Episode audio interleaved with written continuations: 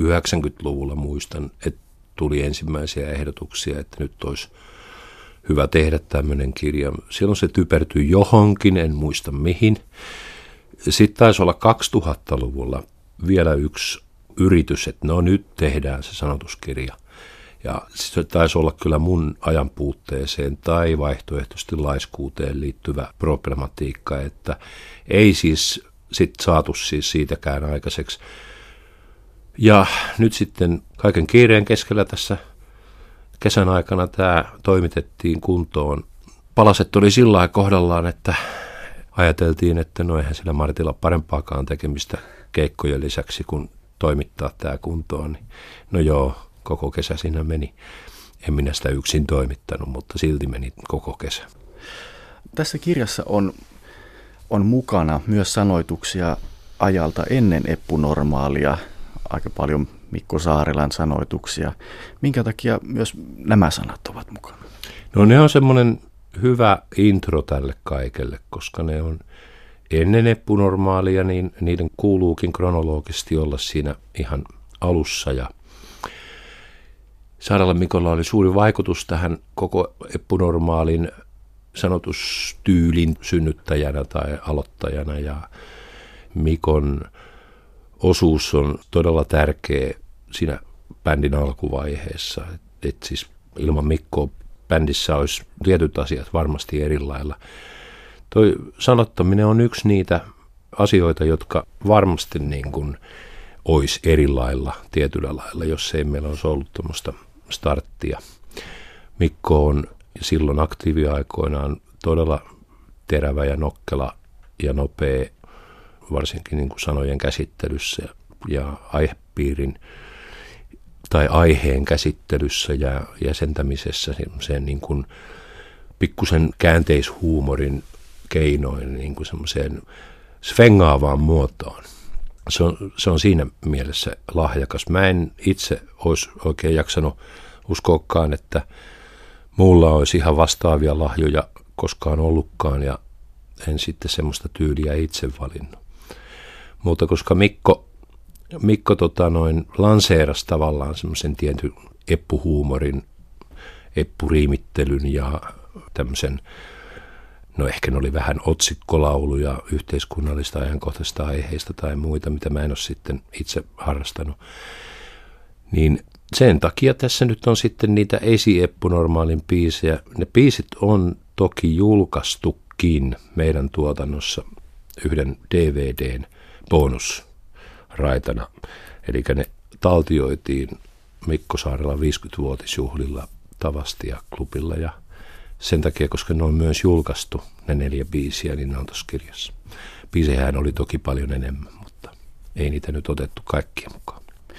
No jos ajattelee epunormaalin sanoituksia tämmöisenä kaarena, niin varmaan taitaa olla niin, että tosiaan siellä alkupuolella Mikko Saarella hoiti suurimman osan sanoista ja onkohan sitten ehkä tuo Tie vie levy sellainen, jossa alkoi sitten olemaan ihan kunnolla Joo. sinun sanoja.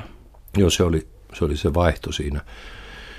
Tieviehen tullessa oltiin vähän niin kuin jo tympäännyttykin siis siihen tietynlaiseen räminä soittotyyliin, joka edellisen levyn cocktailpaari lievästi pilas, että se sovitettiin ylitempoon ja biisit olisi ollut sellaisia, että niissä olisi ollut aineksia vaikka mihin, mutta ne tavallaan pakotettiin semmoiseen niille sopimattomaan muottiin. Ja ja koska se Saarella Mikko oli jo siinä vaiheessa lähtenyt bändistä opiskelemaan, Helsingin yliopisto oli muuttanutkin Helsinkiin, ei ollut semmoista yhteistyömahdollisuutta enää. Pantsen, joka niin kuin sävelsi biisit ja sitten Saarella Mikko, joka sanotti ne, niin se oli mennyt tämmöiseen kirjeenvaihtotyömetodiin mikä ei ole kaiken paras eikä hedelmällisin, koska pitäisi periaatteessa pystyä naamatusten istuun niin kuin keittiön pöydän ääressä ja käsitellä aiheet sillä niin kuin vuorovaikutuksessa, niin se olisi ollut se oikea tapa.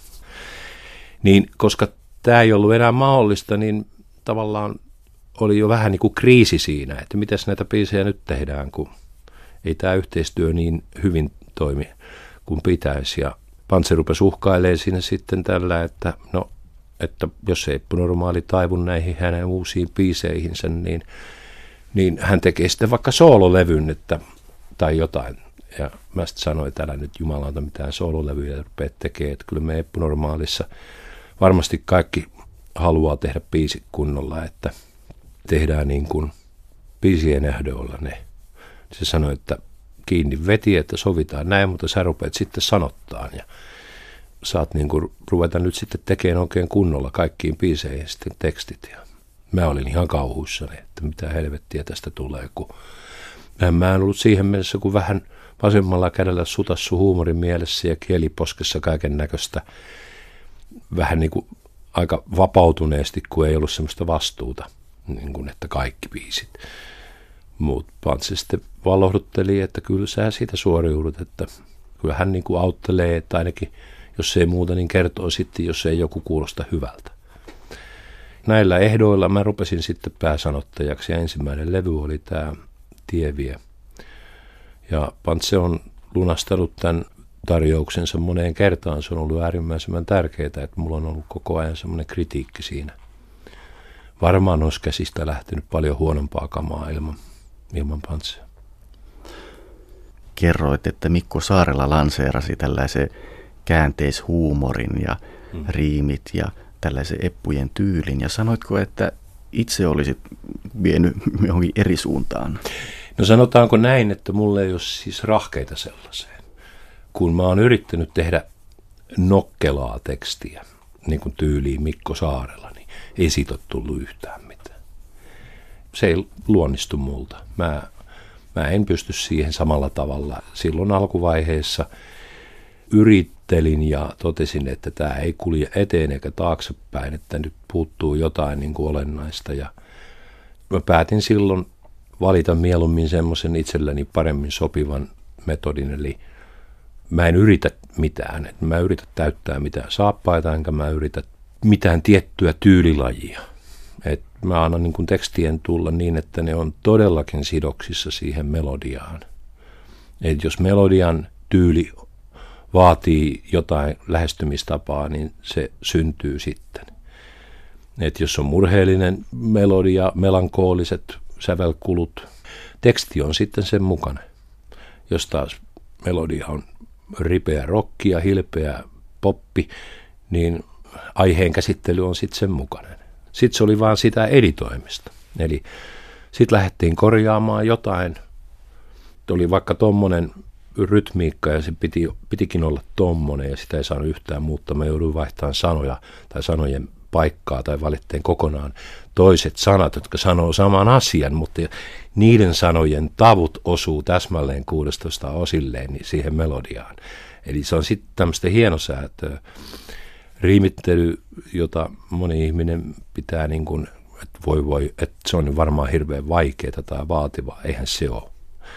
Vähän riimejä keksii. Eihän se riimittely ole vaikeaa, mutta se, että miten saa sen tarinan aina napsahtaa niihin sopivasti niihin riimeihin, se on jo pikkusen vaikeampaa ja kaiken vaikeinta on keksiä se idea, mistä tämä laulu kertoo. Se on ylivoimaisesti vaikeinta.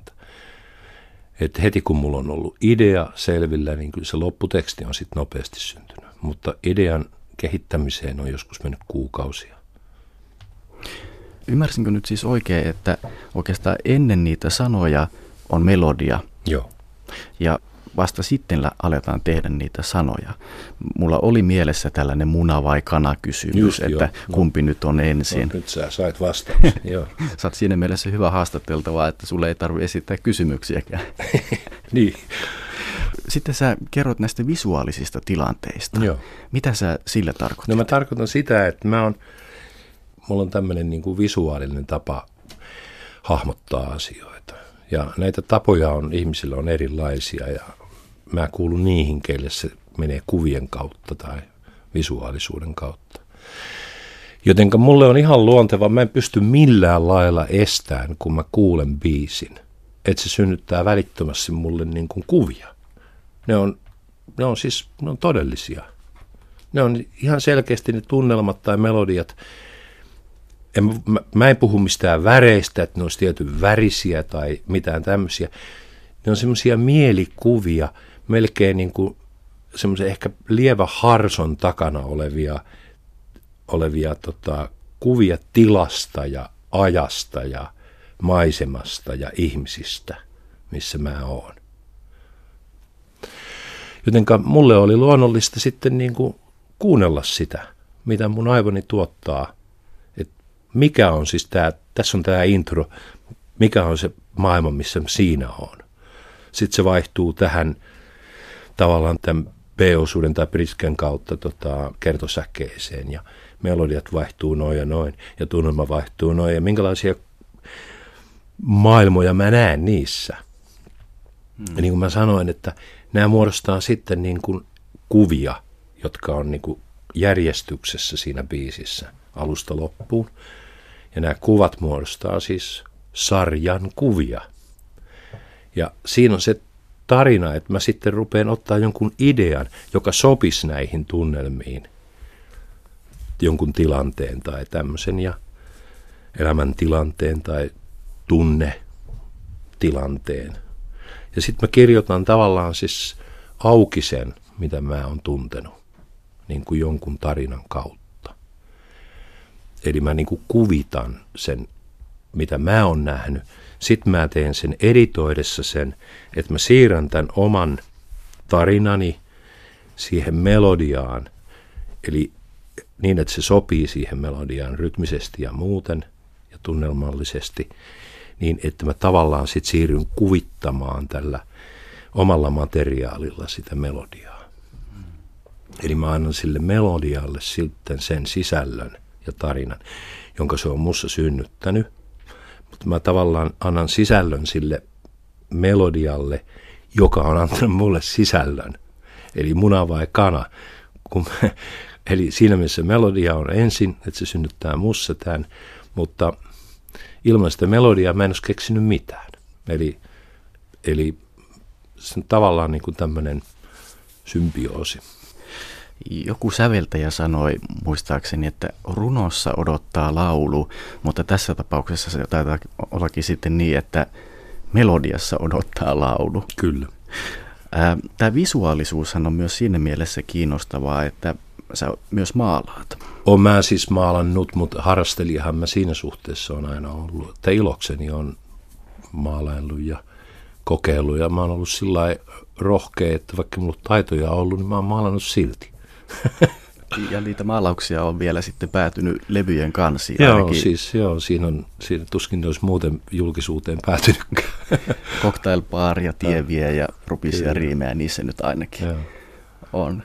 Ja miten, no taas tämä muna vai kana mm. sitten, että, että, että ootko sä lähtenyt tekemään niistä sanoista sitten maalauksia vai onko se pikemminkin niin, että sä oot maalannut ja sitten niistä on lähtenyt tulemaan sanoja?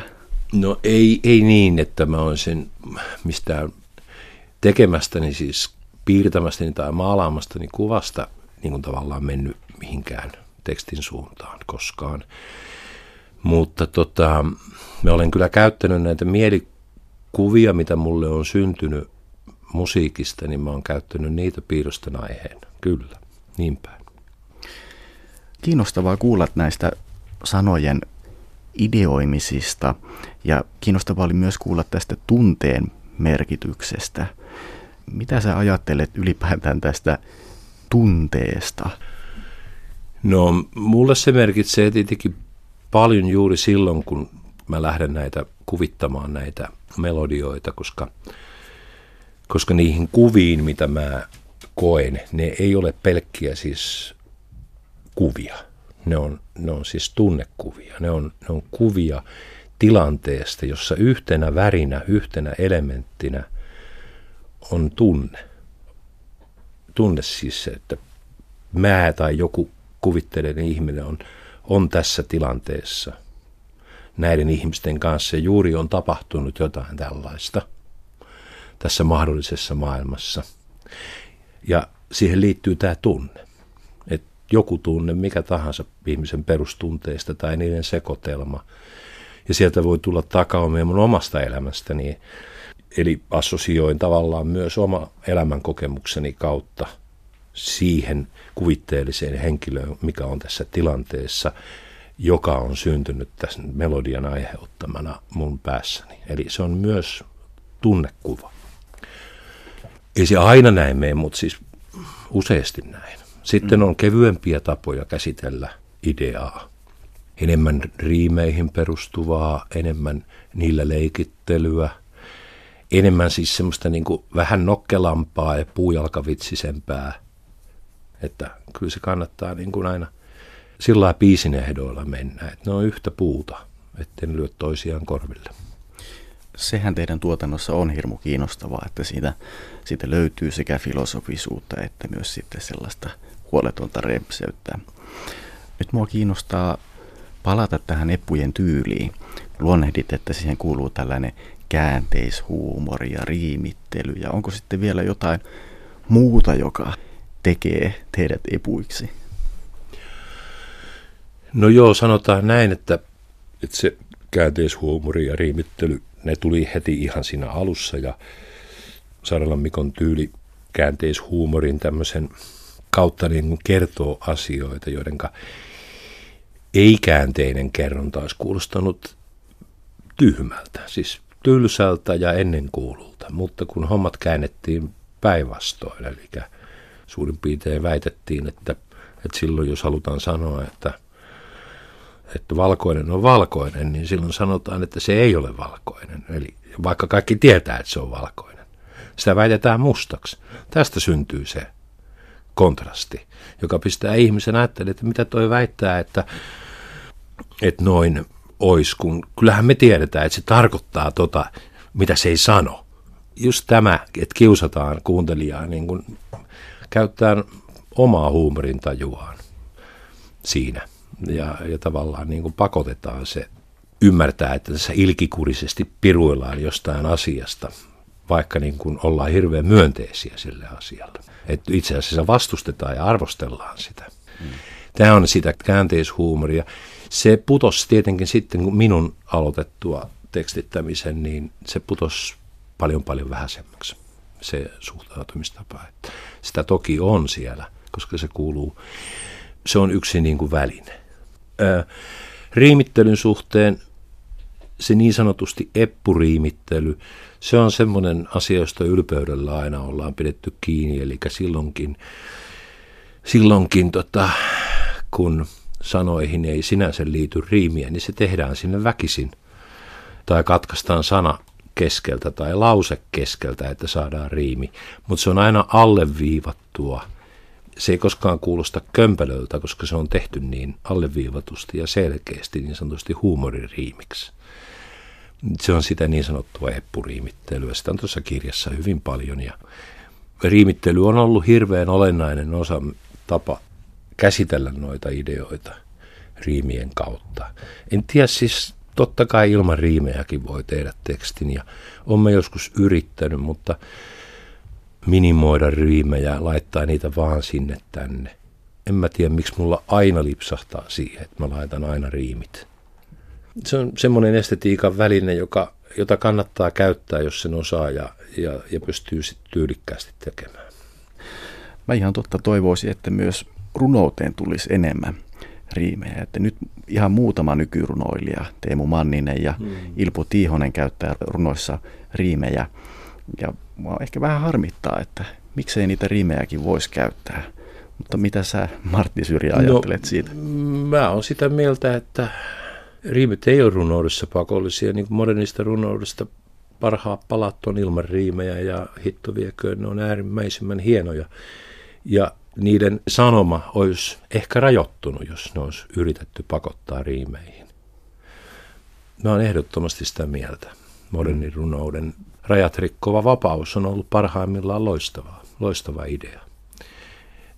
Kun ajatellaan, että siihen maailman aikaan, kun moderni runous tuli pakottavaksi tarpeeksi uusille runoilijoille, niin oltiin lopen kyllästyneitä niihin riimeihin ja niihin vanhan maailman tapoihin. Miksei niihin voi uudestaan palata. Se vaatii taitoa, jota mä tiedän sitten löytyykö sitä nykyrunoilijoita. On se kyllä minusta kuitenkin aika vaikeaa, vaikka sanotaan aiemmin, että eihän se nyt mitenkään Ei siis sillä no joo, siis sanotaan, että se, kun runoudessakin varmasti vaikeinta on se idea.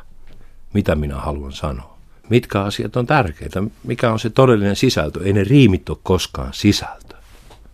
Nyt muuten kun päästiin tähän runouteen käsiksi ja kun kyseessä on kirjaohjelma, kirjallisuusohjelma, niin nyt on tietysti pakko esittää tämä kysymys, että millainen suhde sinulla Martti Syrjä on kaunokirjallisuuteen? Hyvin vaihtelevaa. Mä oon lukenut ihan siis uskomatonta kuraa, varmaan valtaosan elämästäni, ihan vaan viihtyäkseni. Siis kaiken näköistä kuule mitä kulkevampaa roskaa. Totta hemmetissä niin kuin mä oon lukenut myös sitten, mutta huomattavasti vähemmän. Vähän niin kuin voisi sanoa fiksumpaa kirjallisuutta. Mutta mä voin niin kuin ei-fiksuksi määritellä myös näitä agenttikirjoja ja action-kirjoja ja, ja, ja muita seikkailujuttuja ja herranjestä. Se on siis parhaimmillaan todella viihdyttäviä ja fiksuja, mutta, mutta sitten taas jos niitä vertaa johonkin syvällisempään, niin molemmille on paikkansa ollut mun maailmassani.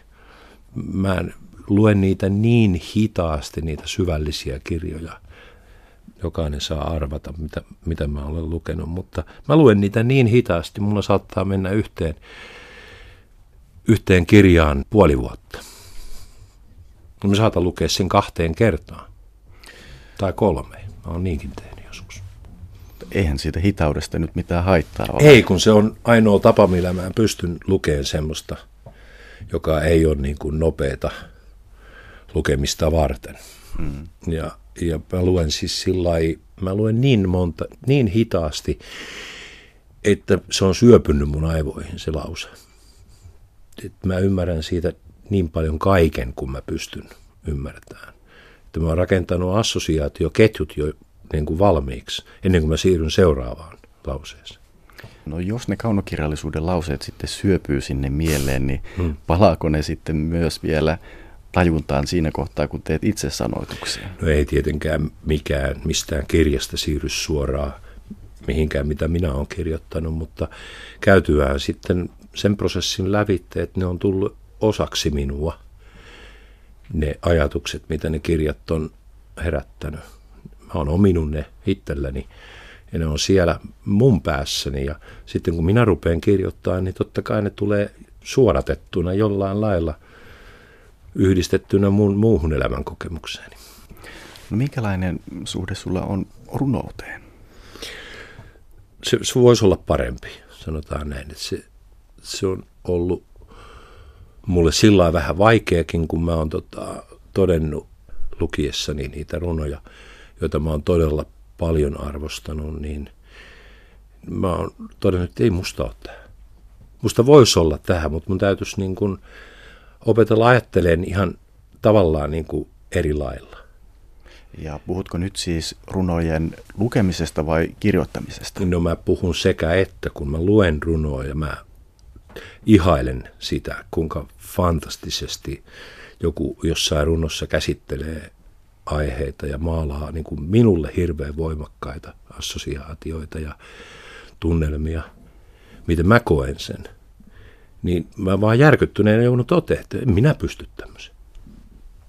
Et siis niin kuin, tietenkin sitten voi olla, että pystyisinkin, mutta mulle tulee niin kuin, ehkä mä oon lukenut liian hienoja runoja mulle tulee semmoinen tunne, että niin kuin vau, tämä on huikeeta.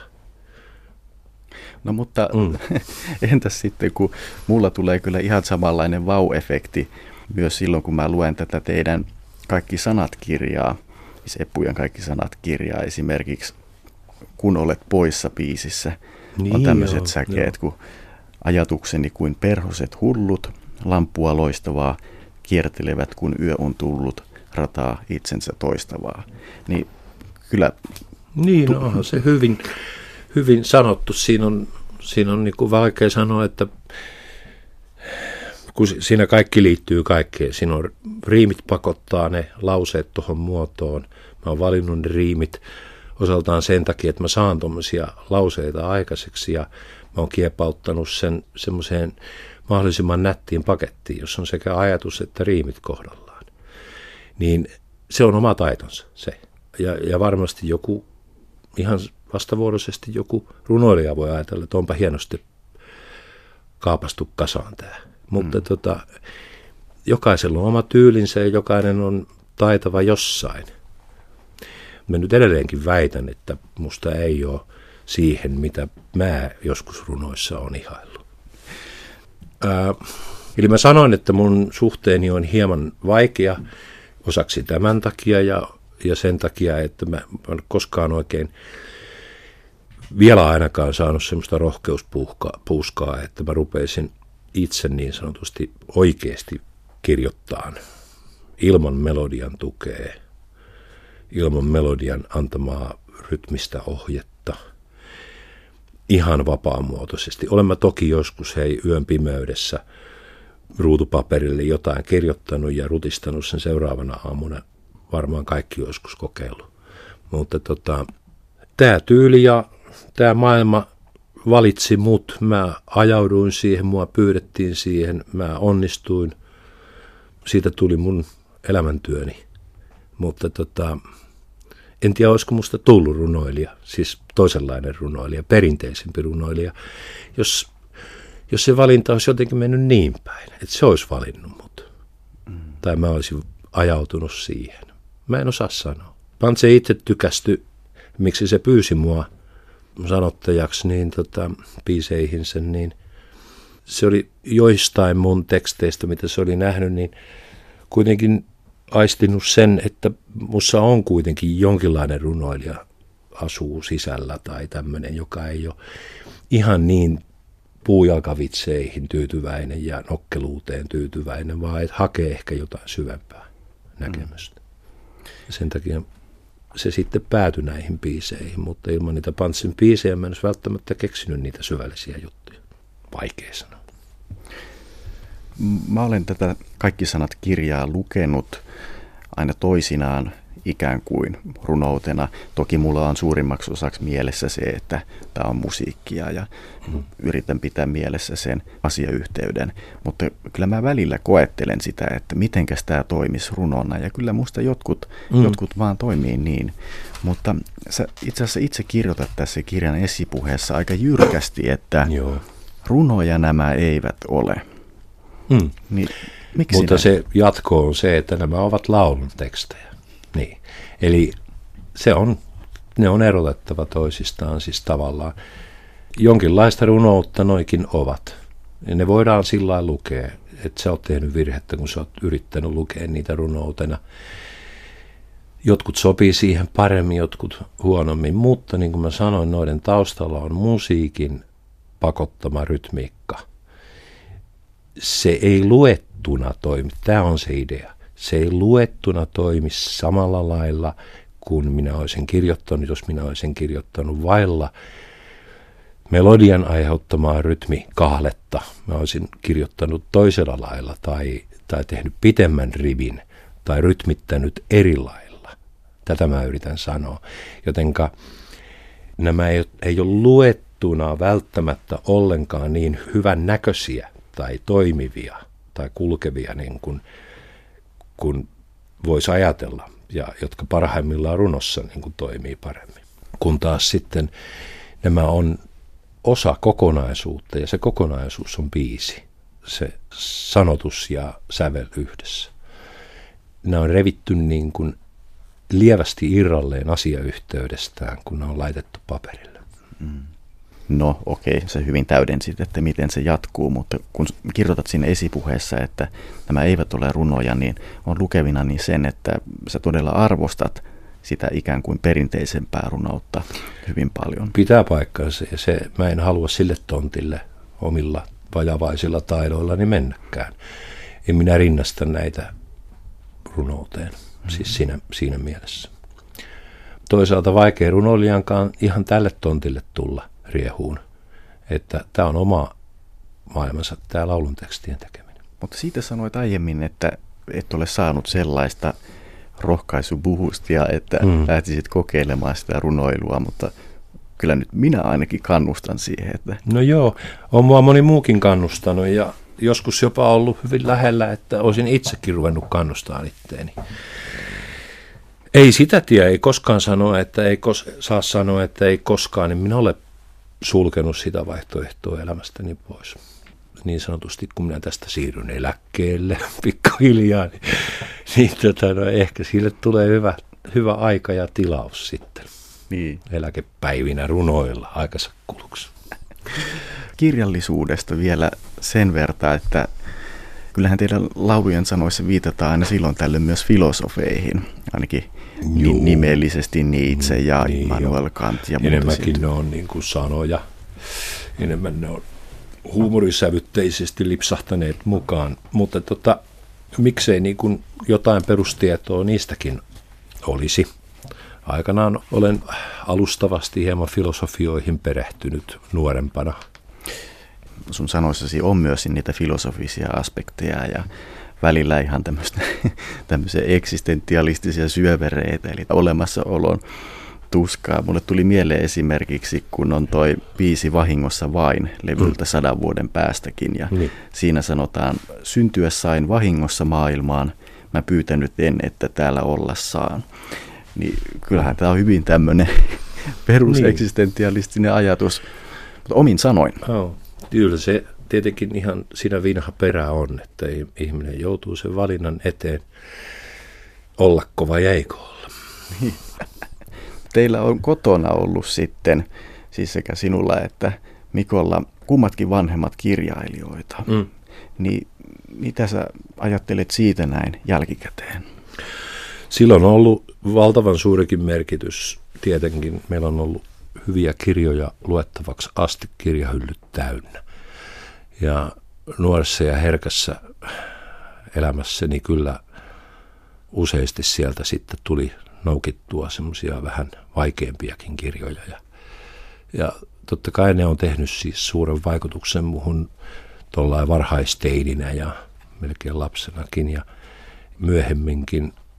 Sitten tietenkin meillä niin kuin kävi taiteilijoita vähän joka alalta, valtaosin ehkä kirjailijoita ja runoilijoita, mitkä äitini ja isäni niin kuin tuttava piiriin kuulu mä kasvoin semmoisessa kodissa, että mä en ole koskaan niin kuin osannut ihmetellä mitään, mikä liittyy taiteen tekemiseen, mutta se on niin kuin äärimmäisen luonnollista. En mä tiennyt sitten, en mä oikein osannut ajatella, että mun kotini poikkeaa jotenkin jonkun toisen ihmisen kodista. En mä nyt kyllä ajatellut, että joka ikisen ihmisen kotona ramppaa taiteilijoita, mutta, tota, mutta mä en pitänyt sitä mitenkään ihmeellisenä, koska mä kasvoin siinä. Eli äiti on Kirsikunnas ja isä on Jaakko Syrjä. Luettiinko teillä kotona paljon? Niin, siis tarkoitatko, että sen lisäksi mitä minä kirjahyllystä kävin lukemassa, vai no. tarkoitatko jotain muuta? Meillähän siis tietenkin kaikki on aina lukenut. Mm. Pantseveljeni koko elämänsä on ollut nenä kiinni kirjassa, ei se ole mitään muuta tehnytkään. Eikä tee tällä hetkelläkään mä uskon, että se kaiken suurin vaikutus kirjalle ja kodissa kasvamisen lisäksi on ollut siinä, että äiti, äiti luki meille, kun me oltiin ihan vauvoja. Äitini on aina hyvinkin voimakkaasti tuonut sen näkemyksen esiin, että kannustanut vanhempia lukemaan lapsilleen. Että se on äärimmäisen tärkeää, että niille luetaan silloin, kun ne ei välttämättä vielä edes osaa puhua. Ja ja senkin jälkeen, että siinä lapsuuden kaiken voimakkaimmassa niin kuin hahmotuksen kehittämisvaiheessa luetaan, annetaan virkkeitä ja luetaan paljon erilaista, mutta mä en pysty enää muistamaan varhaislapsuudesta, niin mitä äiti on lukenut, mutta se on lukenut loruja, runoja, satuja. Tärkeintä on se, että meille luettiin joka ilta – ei pelkästään iltasatua, vaan myös runoja ja loruja. Ja isä laulo meille kaikki ne kansanlaulut ja marssilaulut ja sen ajan ja vähän vanhemman ajan poplaulut, mitä se osasi. Tavallaan kun tällä lailla meidät on siis kieli kylvetetty lapsena. Kuulostaa upealta. Muistatko, että riimittelittekö te myös yhdessä silloin, kun olit lapsi? En sellaista muista. Se on hyvä kysymys. Täytyypä joskus kysyä äidiltä, miten se asia meni. Jos ollaan semmoista leikkiä leikitty ehkä, niin, niin siitä ei ole jäänyt mulle mielikuvia. Muistatko sellaista, että Yleisradio kävi 69 teillä kotona kylässä ja sinä ja sinun veljesi haastattelitte sinun äitiäsi? Muistan. Mä muistan kyllä tota vähän arastelleeni sitä, mä jännittäneeni sitä tilannetta. Mutta kyllä se siinä sitten, se loppujen lopuksi niin vaikea tilanne on ollutkaan. Sopiiko sulle, että me kuunneltaisiin siitä pieni klippi? Joo, mielenkiintoista. Mitä varten sä yleensä kirjoitat? Se on niin kuin, se on niin kuin elämistä. Se on niin kuin puhumista ja syömistä ja helpompi on vastata, mitä varten mä syön, kun mulla on nälkä. Se on kai vähän sama asia. Joo. Miten sä neuvoisit kaikenikäisiä lapsia kirjoittamaan merkiksi aineita? Se on aika, aika vaikea näin lyhyesti neuvoa, mutta mun mielestäni niin kuin tärkeintä kuitenkin olisi se, että kirjoittaisi niin kuin itse ajattelee ja tuntee ja näkee, eikä niin kuin kuvittelee toisten haluavan sen, sen kirjoituksen olevan. Näin mäkin neuvoisin. Nämä on tehty itselle nämä biisit. Nämä on synnytetty omasta tarpeesta tehdä se oma synteesi siitä kaikesta, mitä on päähänsä aikanaan saanut. Kuunnellut musiikkia, ottanut vaikutteita, lukenut kirjoja, synnyttää sen oman näkemyksen mukaisen version pop-biisistä, rock-biisistä. Se on se kaiken perimmäisin tarve näiden tekemisessä. Sitten kun ne julkaistaan, niin ne tulee yleiseksi oma, omaisuudeksi. Ne on täyttänyt yhden tarkoituksen, kun ne on tehty, ja sitten niiden elämässä, niiden biisien elämässä alkaa ihan uusi vaihe. Ne siirtyy kuuntelijoiden omaisuudeksi.